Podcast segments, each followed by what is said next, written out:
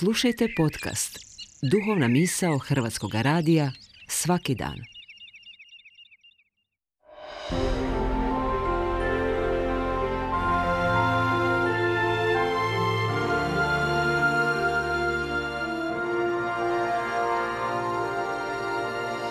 Duhovna misao. Urednica je Blaženka Jančić.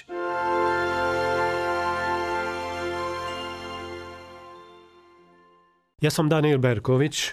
Netko Bibliju doživljava kao književnost, netko kao povijest, treći pa kao religijsko nabožni tekst. No, kako god. Pažljivi će čitatelj Svetoga pisma, bio on ili ona vjernik ili nevjernik, uočiti da Biblija i biblijski tekst slijedi dobar obrazac napetoga dijela. Pažljivo čitajući Sveto pismo, svaki opisani i presudni događaj u Bibliji ima svoj uvod, sadržaj i zaključak.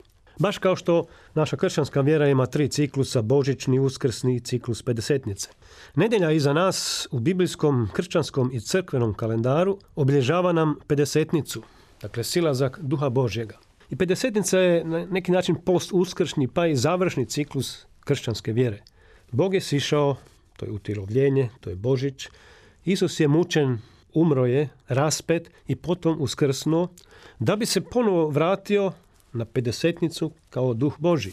Ovo je razdoblje još dodatno izazovno i zapravo predstavlja konačnu prekretnicu naše kako osobne, tako i zajedničke vjere. Kako je Božić bio prekretnica za čovječanstvo, pa tekst veli, riječ je tijelom postala i nastanila se među nama. Isusov je uskrs bio pobjeda nad prokletstvom vlasti smrti. Pavao veli, gdje ti je smrti sada tvoja žalac? I onda nam stiže uskršnji ciklus koji označava dolazak duha. Kako u biblijski tekst kaže, to je neki huk s neba. Ovime se zapravo sve upotpunjuje i dovršava. Isus je uskrsnuo iz mrtvih, ali nije odmah iz groba uzašao na nebo. Zašto? Baš kada pomislimo da bi sada nakon konačne i definitivne pobjede sve trebalo malo ubrzati, potaknuti na uzašašće i silazak duha, opet smo nešto malo na čekanju.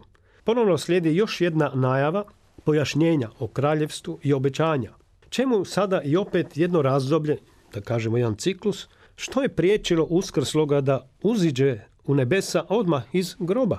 Zašto se sve to nije zbilo u, recimo, dan dva? Ukazao se vrlo velikom mnoštvu, kaže jedan biblijski tekst.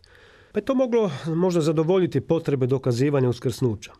Ali uskrsli je još što šta imao za obaviti prije svoga uzašašća. Trebalo još, kako bismo mi rekli, trebalo još utvrditi gradivo. Pa veli tekst biblijski, njima je poslije svoje muke također pružio mnoge dokaze da je živ. Ukazivao im se četrdeset dana i govorio o kraljevstvu Božjem. Ono biblijsko, ono biblijsko ime Emanuel, ili ti Bog s nama, nije li to upravo poruka Pedesetnice i kršćanske svakodnevnice? Jer Bog je s nama u svom duhu.